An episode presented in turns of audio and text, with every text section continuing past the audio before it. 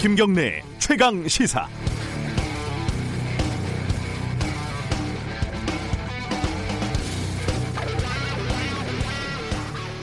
이번에는 유권자들이 조금 무섭기는 했던가 봅니다.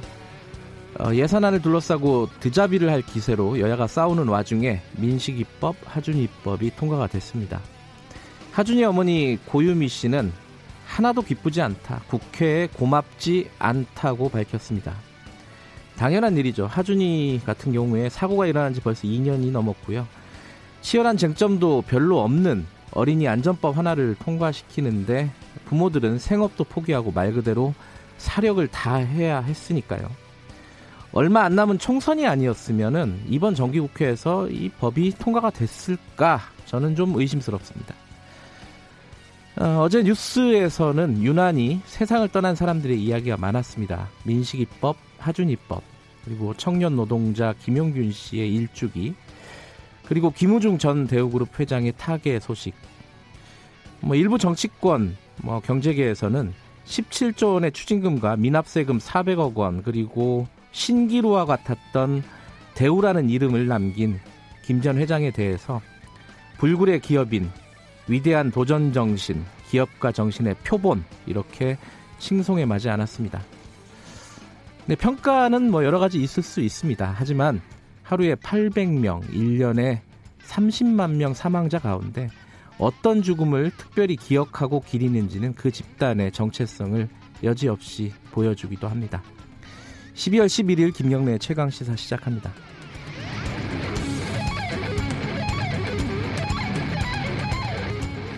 김경래 최강 시사는 유튜브 라이브도 열려 있습니다. 샵 9730으로 문자 보내주시면 저희들이 공유하겠습니다. 짧은 문자는 50원, 긴 문자는 100원입니다. 스마트폰 애플리케이션 그리고 유튜브 댓글 이런 걸 이용하시면 무료로 참여하실 수 있습니다. 자 오늘 주요 뉴스 브리핑부터 시작하겠습니다. 고발뉴스 민동기 기자 어김없이 나와 계십니다. 안녕하세요. 안녕하십니까. 어제 국회에서 예산안이 우여곡절 끝에 통과가 됐습니다. 네. 자유한국당을 제외한 여야 4 플러스 1 협의체가 어제 내년도 예산안을 처리했는데요. 네. 전체 제적 의원 295명 가운데 162명이 표결에 참여를 했고 찬성 156, 기권 3, 반대 3표로 통과를 시켰습니다. 네. 새해 예산안은 정부 원안에서 1조 2,075억을 삭감을 한 512조 2,504억 정도 되는데요.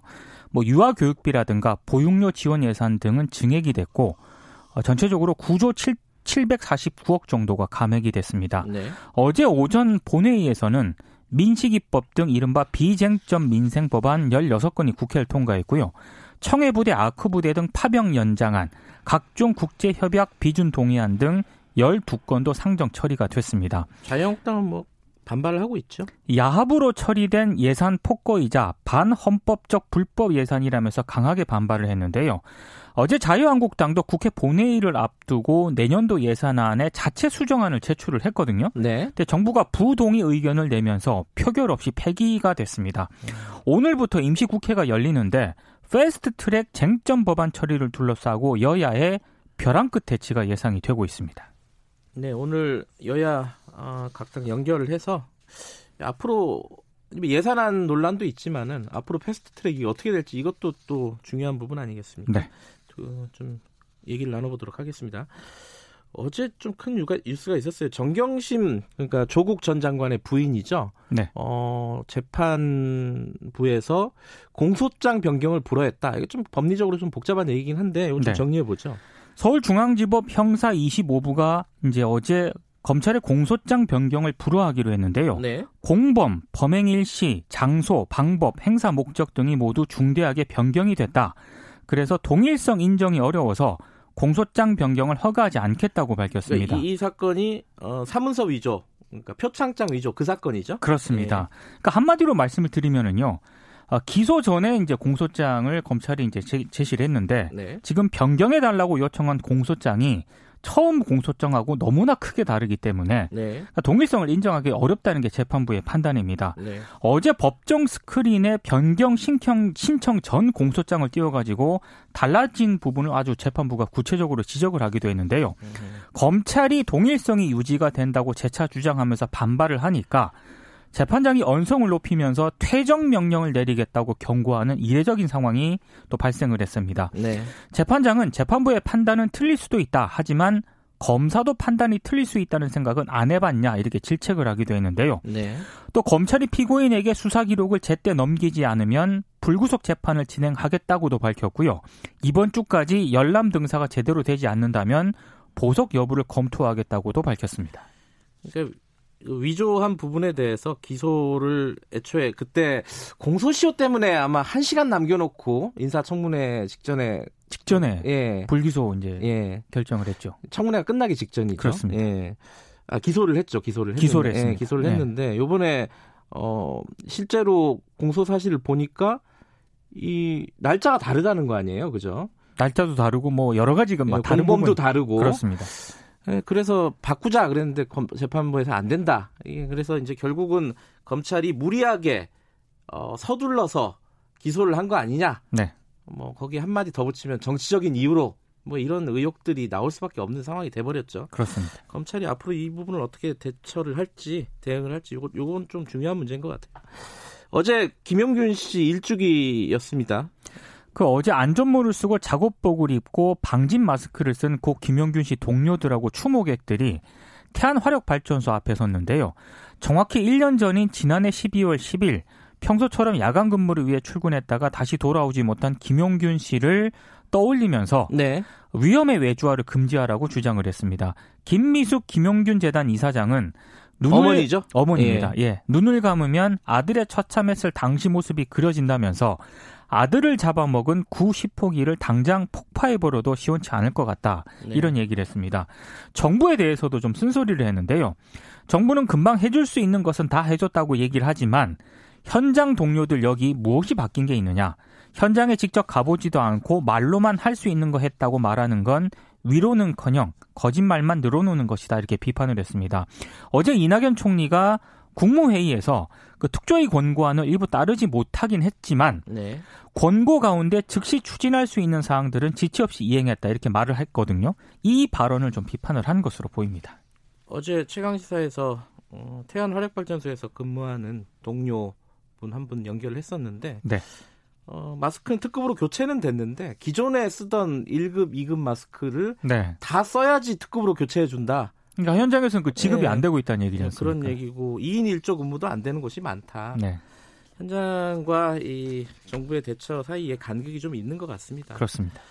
바깥 소식 좀 알아보죠. 문재인 대통령이 어, 한중일 정상회의에 참석한다고요?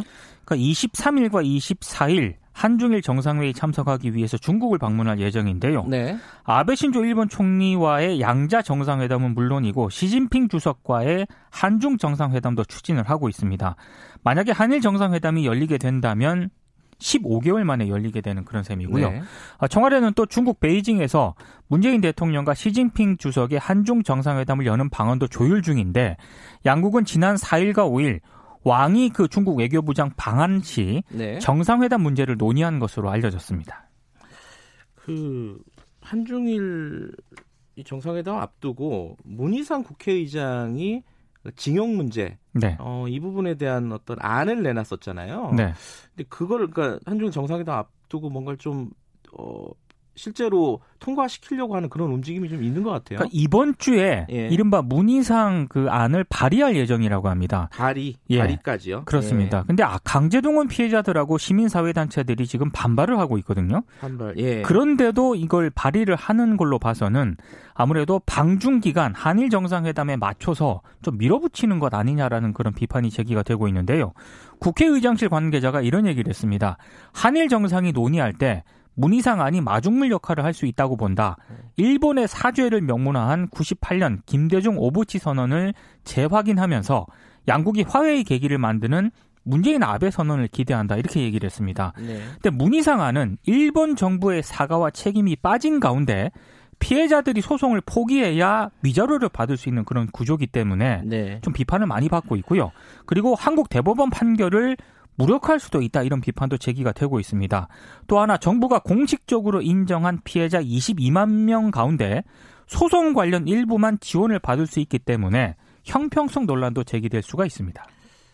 아, 이게 사실 지금까지 정부 입장하고 좀 달라요, 사실. 많이 다릅니다. 예, 그래가지고 이걸 쉽게 이 안이 어, 어떤 합의에 이르게 될지 우리 국내에서 그렇습니다. 좀 미지수인 것 같습니다. 네. 하나만 더 들어보죠. 어, 어제 교육부가 올해 초중등 진로교육 현황조사 주요 결과를 발표했거든요. 네. 초등학생들이 가장 선호하는 직업이 1위가 운동선수, 2위가 교사, 3위가 크리에이터였습니다. 아, 그래요? 이른바 유튜버라는 그런 얘기인데요. 예, 예. 지난해 조사에서 1, 2위는 똑같았는데 3위가 의사였거든요. 아하. 의사가 유튜브에 밀렸습니다. 중고등학생들의 희망 직업 1위는 13년째가 교사가 1위였는데 네. 선호도는 조금씩 줄어드는 것으로 나타났고요. 그리고 조사 결과를 성별로 나눠 보니까 차이가 좀 크게 나타났는데요. 운동선수라든가 크리에이터는 여자 초등학생들 사이에서는 10위 안에 못 들었거든요. 아, 남자애들이 그 유튜버를 하려고 하는군요. 그렇습니다. 예. 여자 초등학생 희망 직업 상위권에는 뷰티 디자이너와 음. 조리사 등이 포함이 됐다고 합니다. 그래도 직업군이 좀 다양하네요. 다양한 뭐 의사, 변호사 뭐 이런 것만 하려고 하는 건 아니네요. 그렇습니다. 여기까지 됐죠. 고맙습니다. 고맙습니다. 고발뉴스 민덕기 기자였습니다. 김경래 최강 시사 듣고 계신 지금 시각은 7시 36분입니다.